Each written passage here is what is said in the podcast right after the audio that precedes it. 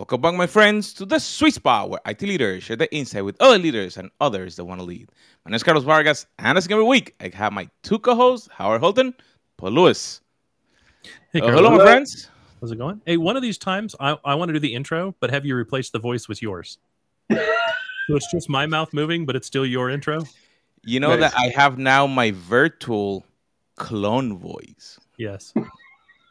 So I actually that that would be so hilarious. Oh, that would be funny, right? Use the clone voice to to do the whole thing. with with, with the opposite uh, Mhm. pictures. Yeah, that'd be funny. That'd be funny. We got to try that. All right, there you go. There's an exercise. We're getting into my favorite time of the year. We're getting into fall. I love fall. It's by far my favorite time, right? I live it in cooler than summer? Is that what- a, well, it's cooler than summer. Plus, I like the leaves change. I actually like the point where you start to put on a jacket, but you don't have to have it all the time. Carlos, do you experience any of this? Leaves changing, ye- putting on jackets.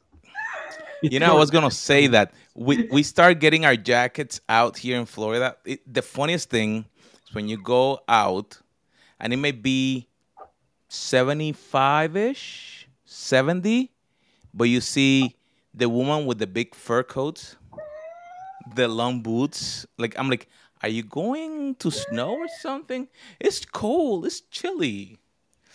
Uh, at least I I have never changed like wardrobe like i always use like if i have long sleeve i use them the whole year if i have jeans i use them the whole year even when it's cold i just All right. put a jacket have on top no, you have no seasonal wardrobe. Seasonal attire. no I, I i i am more of a fashion so i want to look in a certain way i look the whole year and i then the only change is like i have a, a, a nice uh winter coat that actually is a, is a nice dress code. so that's the only but the inside like i can't stand something too warm on top of mm. me it, it drives me insane No, no, no, sir. That's why we have layers. That's right. You take them on and off as you as you Yeah. wear. I mean, I would wear gauze as my main layer if I could, because the lighter the better.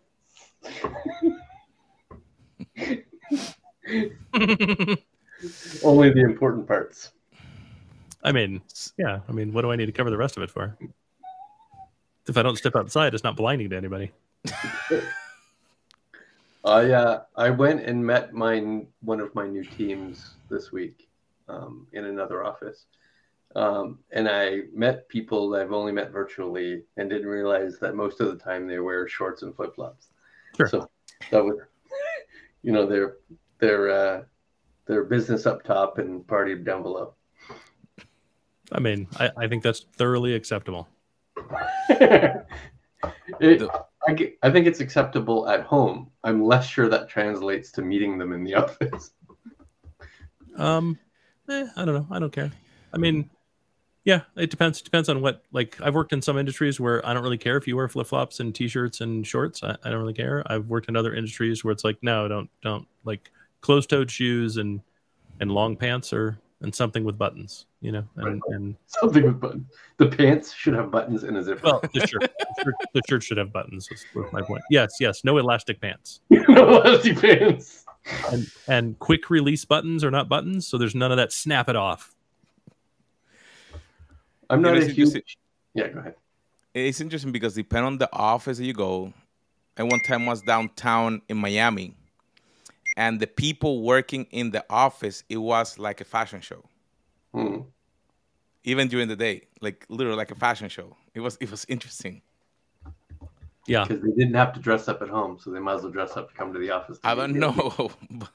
I mean, there's some people that that legitimately that that was kind of their social out, outlet, and and yeah, I mean, if you're if you're into fashion, being able to dress up for work was kind of nice, and and you could enjoy that. Um, it didn't ever apply to me, not remotely, because I'm not a fashionable. I, I worked at one place where everybody was kind of fashionable. Um, it was a car dealership, and and all the like the execs that that hired me that brought me in that I spent most of my time with, they were pretty fashionable, right? And I could Mm. not afford to play in that and I had gotten a promotion, and so they're like, "Well, like you know, you should start start dressing like us." And I did it for like two weeks, and they're like, um, "You know, the other option is we can just you could just wear the clothes that everybody else wears." And I was like, "Oh, wait, the uniform? Yeah, I'll do this to the uniform." yeah, that's way because it was like it was literally um, pants and a shirt and you would drop them off every week, and they would clean them, and then you'd have, uh, you know, your your your fresh spares on Monday, and it was great. Right. like, you mean I don't have to think about this shit anymore? I don't have to. Like, I never have to hear from you guys. My socks don't match my belt, kind of crap. I oh, this is this is amazing. Yeah, I'm I'm 100 percent into that. Wow, I haven't heard that in a long time, and I remember that the the shirt, the tie, and the belt. Sorry, the the, the tie, shoes, Well, it was does- it, and something like that. it's, it's all of it is stupid. All of it is stupid, right? Um, it's I'm I'm I'm much more like Paul. This is the uniform you wear when you're on stage, and it's the same uniform because it doesn't actually matter that that it's the same thing because um, very few times you're going to be seen in two corresponding days where you're in the same thing, right? Like there's plenty of time to get that drag cleaned. Um, but but it doesn't work with um, it doesn't work with uh, you know when you're in an office every day. You can't wear the same thing every day unless it's the uniform. Right. I found the uniform hugely comforting. You know, it's interesting that at the end of the day, we're all focused on trying to get the business moving forward. So, what the heck have we done this week that is interesting? Try to figure out who my ideal customer is. Okay. Um, like uh, uh, I've been at small businesses, I've been at large businesses. There are things that are way easier to do at big business, right? At a large kind of legacy, right, company that's been around thirty plus years. Um, when you decide you're going to do customer identification and customer segmentation, it's far easier. Why? Because I have a hundred years of data on my customers. Right. right? I have 10,000 people in sales, right? And so it becomes really easy to gather all that data, to aggregate all that data, and to use data science to kind of figure this out. This is where we hit, this is where we miss. F- You forget about the whys, you just, this is where we hit, this is where we miss. When you're at a small company, that is infinitely harder, Hmm. right? When your when your total customer base is, you know, 200, right? Right. um, that is infinitely harder. Why do we hit and why do we miss? Well, we can take some educated guesses based on experiential, you know, knowledge, but but we really don't have the data, and the corpus of data is neither wide nor deep enough to be authoritative, right? Plus, you've probably made 25 changes. So, is it is the reason that you failed because of the salesperson, because you changed the the the people doing the work, because you changed the format, because you changed the logo, because you changed any number of things? Could be, right? But you don't have enough hits to really know. Um, and so Now, when you when you say customer, do you mean individual or do you mean company? And does that make a difference? it in makes no no no difference for me from you know from where I sit now because it's still. I mean, we have we have thousands of individuals, fine, Right. but but it's still you know when I'm looking at it, it still comes down to a, a small number compared to you know the last organization I was at had millions of customers, Sure. right? 150 million end users kind of thing. Right. You know what I mean? Like that's that's a scale where you can you can actually do that math and you can do it relatively easily.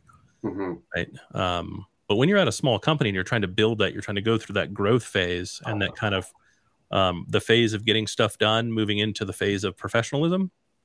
Um, that work is really, really, really hard because you simply lack the data, and and yet you still have to try to be as uh, scientific about it as possible, right? You still have to kind of be like, why are you doing it? What is the reason? What is your hypothesis? How do you test the hypothesis?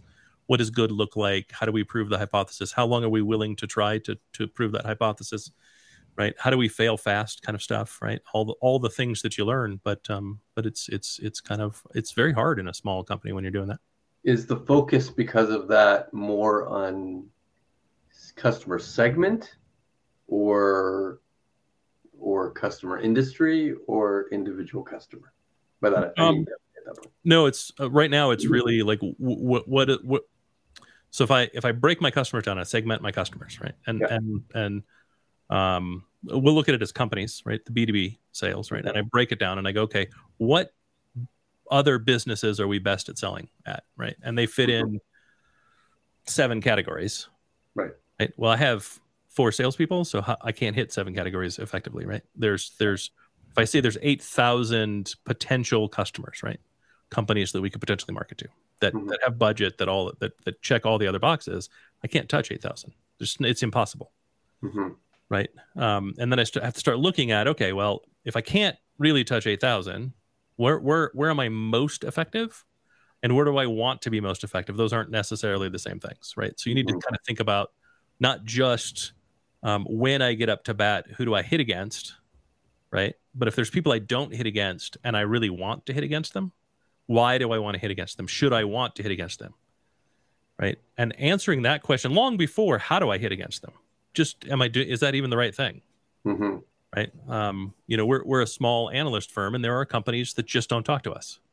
There's, Right. there's a lot of competition in this space, and there's companies that just don't talk to us. And of course, those companies tend to be large. So our sales, our, our, our head of sales is like, oh, we need to get into those companies. Eh, but do we really? Do you evaluate yourself as an ecosystem? The reason why I asked the question is when when we look at our organization, we say what's our differentiator in some way, right? You, you're we're an MSP, we have X amount of skills and Y amount of opportunities. We are one of 100 people, but where do we play in the picture of MSPs, right? Yeah, We yeah, hundred percent. we're, we're green here, we're yellow here, we're red there. Do you do the same thing, or is Absolutely. yeah okay? Absolutely right. Who are we? What's our differentiator? Is that the differentiator? Like, do do we believe that, or does the market say that? Right. Right? How do we validate that that is in fact our differentiator? How do we validate that it's a differentiator, even if we think it's differentiating? Right? How do we validate that it's that it is in fact a differentiator?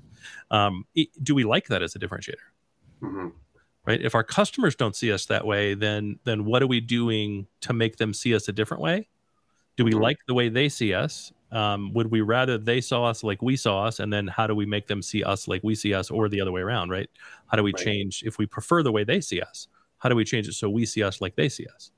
Right. Right? And all of that alignment is really is really critical, right? Um, there's a there are a couple of of kind of large tech vendors that have made the same mistake right? They Mhm. existed long before cloud. Cloud came along and they made this huge internal shift to cloud. Hmm and all their marketing started featuring cloud and all their assets started featuring cloud and all their new products featured cloud and they kind of let the legacy business stagnate. Hmm they didn't intend to right you can only focus on so many things and when you're focusing on things and you know that kind of green money brown money right your investment money is your green money and when you're going to take your investment money and put it tends to create the chatter tends to create the rule the conversation Yeah. right and so they made people think that they were turning away from their legacy business and more than one has done this right? this this literally was a conversation we had this morning um and then they go back and they go, why are our numbers suffering? Well, our numbers are suffering because we're not picking up that new business fast enough because because of a number of reasons that don't hmm aren't really important. But we also failed to continue to feed and water the legacy business. hmm So now that business we invested in isn't giving us the returns we had hoped for because we didn't do that correctly. But also, we've kind of sabotaged and killed the legacy business. Hmm. Right. And, But, it, but it's hard not to jump on the bandwagon sometimes, right? Gen AI, Gen AI bandwagon. That's all we heard at Google Next. So how are we position all our go-to-market opportunities, whether it's content or event or just how we pitch ourselves in a Gen AI sense, just to ensure that we're seen as at the table if you wanted to have that conversation. Sure. Well, well, you, have to be seen as being current, even if you disagree with what current says. right. Right. Um, my my stepbrother, God, it's been 20, 20 plus years. Um, so in the late '90s, um, newspapers were moving online, Hmm. and of course, LA Times, New York Times, big papers had already moved online, but now all the little ones were moving. And so my brother was the um, editor for the online version of a paper newspaper that was relatively small, right? Served kind of a little more than a county. Mhm. Um, and I asked him, I'm like, dude, your website and the stories you report on are garbage. like you're just you're reporting on how many I, I don't remember exactly what it was, but we'll say you're reporting on the Kardashians, you're reporting on like you're reporting on stuff that doesn't matter to humanity, and yet you're a member of the fourth estate. You're supposed to report on the stuff that really has meaning. And he goes, I know. And I go, well, well, don't tell me I know. What the fuck are you doing to fix it? What are you doing? Yeah. nothing. I'm doing nothing to fix it. Well, why not? Because I can't. Well, why not? Because we're all fighting for eyeballs. Hmm. And if I don't report the same thing that everyone else is reporting, then I'm seen to, as not being current. Hmm. I'm seen, and pretty soon I'm not relevant. Even if being relevant has no meaning to society, no value to society, and is all garbage, if I Mhm. don't report on it, I'm immediately seen as not relevant. and before long i'll just be i'll just be dead right? My advertisers will leave my readers will leave and i'm dead. I'm out of business. Yeah, The Um, incentive changes in media, and therefore, yeah, but you know, it's net result is is lack of investigative journalism sure and sure but, but it's the same everywhere right? I was talking to someone that that worked for a major insurance company that had killed their cyber insurance division the whole division they killed it. They, they no longer want to be in that business and he's like we were writing five billion dollars in we had five billion in revenue for that and we just killed it. Why? Because well, we we if we if we wrote five billion in liability we paid five billion out. Hmm. right? So what we were trying to do was go okay cool. How do we not do that? Well we don't do that by changing the standards to which we write these insurance policies. Right. right? Okay. In order to do that we have to buck the trend that everyone else is doing right which Right. means where our competition has a six page questionnaire we have a 60 page questionnaire Hmm. so no one fills out our questionnaire right they fill out the six page questionnaire because why Right. would they do more work they Yeah. need someone to write the policy Yeah. right and so we had to make the decision do we just give up and go we're just going to write a six page questionnaire instead of a 60 page questionnaire so that we're competitive in the market and at the same time accept that we're just going to pay them out or do we just kill the business unit? We just kill the business unit. Right. right there's so many places where that same logic applies that it makes it really hard to be revolutionary. Hmm. right my expectation is you do x y and z. If you just do x and y and i need z ever even once i'm just going to go to someone that does x y and z. Right. right and so you have to talk about gen ai even if you're like yeah you know our advice is wait and see. Yeah, Right. Yeah, because you've got to produce content, analyst content related to Gen AI. I've got to have people-based services to support implementation and experimentation with Gen AI, even if the opportunities are low.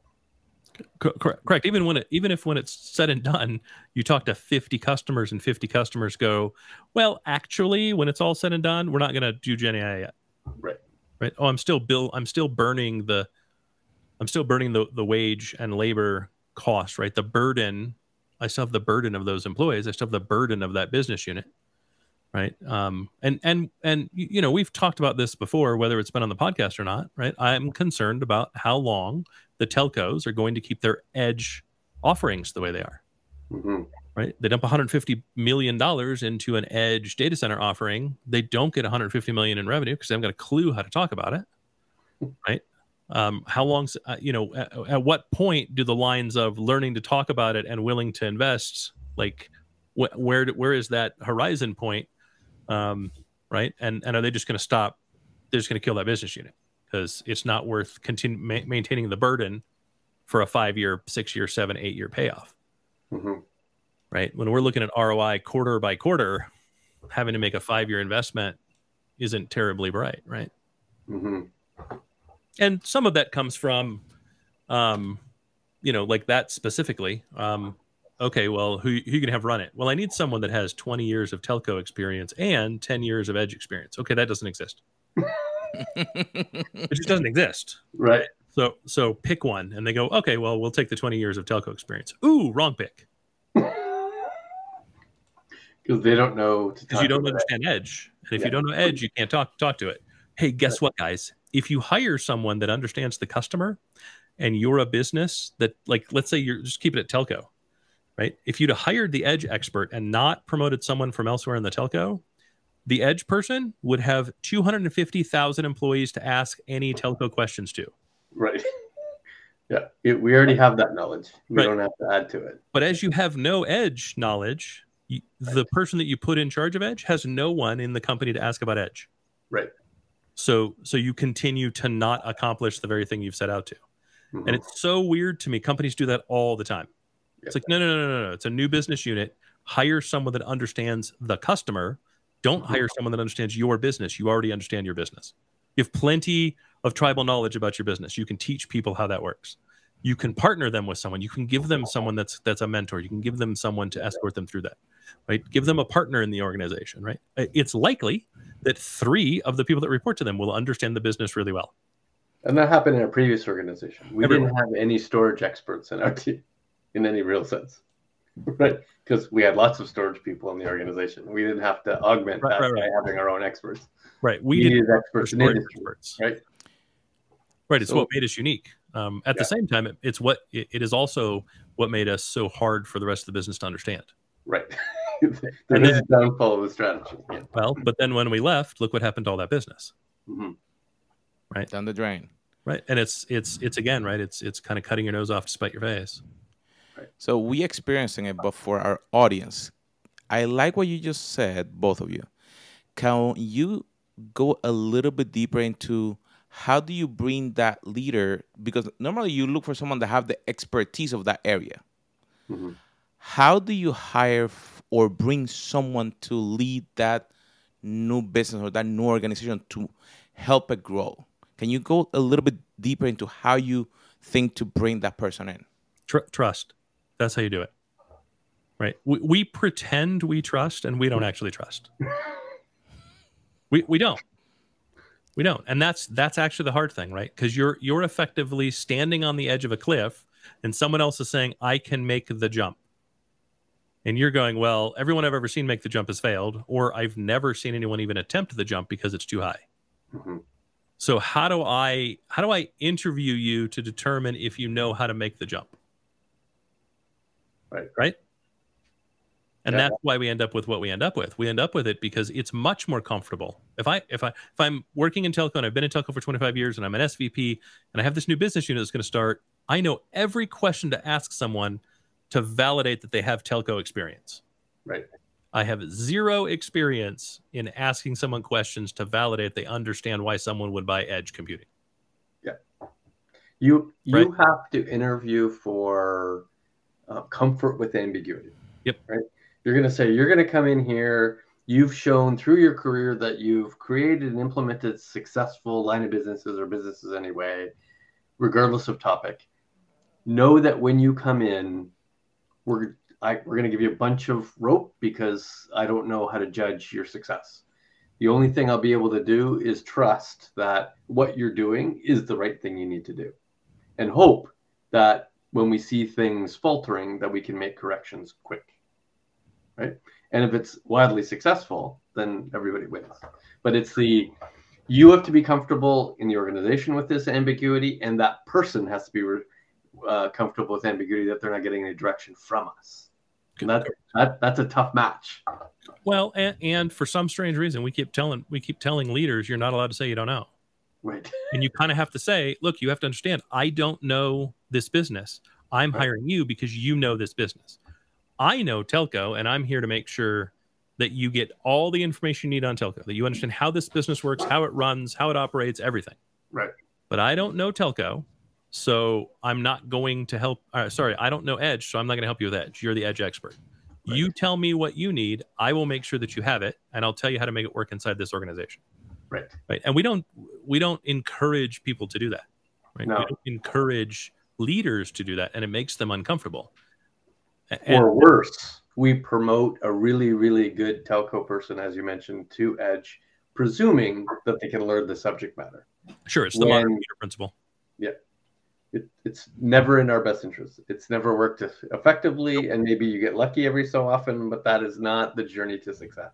No, and I, and I see the same thing, right? When when companies go from having a B two C business and want to do a B two B business, and they're mm-hmm. like, "Well, we're just going to take our best sellers from B to from from B to C and move them over to B two B," Right. and and you're like, "Oh, they have no idea how to talk to anybody in a business ever for any reason." And they fail miserably, and you're like, "But they were really good sellers." No, Yeah. no. Enterprise sales is very different. You need people that under understand enterprise. Commercial versus enterprise is very very different. You need people that understand that.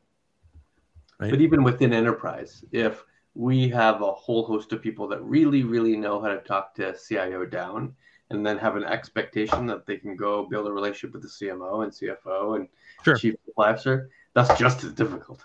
Right? They don't have the words to use on what might be appealing or interesting to that new set of people. Yeah, I mean, one thing I'm seeing, I'm seeing constantly, continuously at, at almost every company I talk to that's been around a minute is they're making a pivot from a hardware to a software company. hmm Okay, your buyer is totally different. Do you know how to talk to that buyer? Do you understand their language? Right. If you went from talking to the storage team to talking to the net, to the to the DevOps team, yeah, your sales people are all going to fail. Right. Nah, no, they're not. Okay, cool. Call me in a year. And in a year, I get a call. This has happened. I get a call. Yeah, you're right. They don't know how to talk to him. Right. Right. Right. And frankly, the the com- customer hears your name or sees it in the email and just goes, "Yeah, you need to go talk to the storage or the networking team or the blah blah blah team." The Right. not me team Yeah. is who you need to talk to. Because that's all you know. Right. Right. But and all of it comes from well, I mean, it comes from hubris. We've been around a long time. We've been successful. We therefore we know how to do this. That doesn't it doesn't work that way at all. Right. Start with people that are experts and just ask somebody, hey, look, how does this actually work? Right. Talk to people that have run DevOps teams and go, hey, like if I came to you and said this, what would you say? Uh, I would say go talk to the other team. Okay, cool. How do I make you listen? Well, you Mhm. start by not making yourself sound like you're trying to sell me hardware. That's right. because that's what they do. It all sounds like you're selling hardware, but but no, that doesn't that doesn't work. I don't think about that. I don't care about that. I I don't even want to think about the infrastructure any more than I have to think about the infrastructure. So how do you make me not think about the infrastructure? Right. My job is in infrastructure management. I'm in DevOps. My job is getting getting code pushed. That's my job. Yeah. Right. Automation. Correct. As as automated, as seamless, as accurately as possible. Right. Right. Because I've got I've got I've got twice as many commits that need to be pushed per week as I have hours in the week. Right. right and so your lack of understanding of my job does not endear me to want to buy your product it is in fact a waste of time So then circling back to the original conversation, when you're looking at go to market changes and you want to evaluate your existing customers and your desired customers, do you spend more time with who you want to sell to or spend more time gathering data on your existing customers like a a a um, uh, customer satisfaction survey uh, who i want to spend time with not who i do spend time with. Okay. Right? Because be- because again it's really easy to fall into that comfort zone. Right? Like i've said this before i don't care about the sale wins we get. I care about the losses. Hmm. right? Because a win has too many too much luck in it for me. It was the right. day at the right time at the right piece of the budget cycle saying the right words that i'm never going to remember. I had a connection with that person like all of those things right? I don't Mhm. maybe they were pissed off and they were leaving in two weeks and they had some budget to spend and they didn't really care where it went. You know what i mean? Like and we've actually had a customer buy that way. We all enjoyed the last steak you bought them. Right. like you know whatever it is right? I don't i don't i want to study my losses. Why didn't that work? Why didn't that resonate? Because that i can fix. I can't what, how do i fix a win? Right. i won. I don't fix a win. Right. right? And every every attempt to duplicate a win comes with with some level of with some high level of failure but every single failure i can probably think back and go okay i know the moment that went wrong. Right. right? Like it's it's so much easier to identify the trigger point and then go okay well you know we lose here consistently because of x y and z. Right? Okay so so does that mean is that why we win here? Well we do tend like if we if we make those opposites and then we look at it we can we can then go oh well we do actually tend to win when those things are flipped okay Mhm. so then how do we create more opportunities to flip those or how do we create more opportunities to not do those other things Right. Right. And What- the and the losses are interesting, but not being even being at the table is the most difficult Correct. data to get. Right. So correct you you could have a massive pipeline um, and still not hitting the growth targets you're looking for because you're not closing as much as you think you need to. And looking at the the the losses gives you that data. But what it doesn't give you is what a hundred times pipeline might need to look like. How, how do you how do you achieve that goal to get to the to get to the customers are currently going to your biggest competitor? Yeah, no, that's that's very hard. But also, like, I, I would challenge: does does the fact that they're going to your customer make them or your competitor make them your customer? Yeah. Right. Like, are they going to your competitor simply because that's the easy button and you're not the easy button? Are they going there because you think that you're like that competitor, but maybe you're really not, or they think you're like that competitor, but you're also not? Right. Right. Or does that competitor offer something that's really appealing to them and unappealing to the other 80% that you're not even looking at? Should you be looking at the other 80%? So the key is to go to that competitor's conference and then go to Disney every night. That is correct. Okay, That's exactly the, that's exactly the key. got it. Got it. I just want to make sure that that's part of the the recipe to improve your go-to-market. All right. Speaking of which, I think we're going to have the very first like in-person opportunity to hang out with uh, with Paul and Howard and get the Disney experience. Nice. Right. So Tuesday, Tuesday, yes. the week of Gartner CIO Symposium, 16th, yep. right? We will be going to Disney, and we we are happy to offer anyone that would like to join us the opportunity to buy a ticket and come, and we'll set up a meeting place, um, and we'll all kind of do the Disney tour together on Tuesday. Nice. So if you want to see what Disney looks like through the eyes of of Paul and Howard, and look for some hidden Mickey's, and get a little bit of the background, and and a little bit of kind of even on the rides, right? A little bit of the hey, this is how this ride works, and this is why this is interesting. Yeah. Um, it might be a good opportunity Tuesday, the 16th of October in uh, in Orlando, Florida. So click the link below that you can subscribe to be in the list. That's right. Carlos So- Vargas, interesting conversation. Yeah, that was an interesting, and I think that is important for probably to understand how when things are changing, what you should focus on to help grow the business. Uh, I took down legacy business is not growing because you have not invested on it. And a lot of times we, like you said, you go after the shiny new object, and then everything else start going down the drain. I'm like, what happened? Oh, we need to probably pay a little bit more attention to everything else. So, my friends, make sure that you share, you subscribe, and we'll see you on our next episode.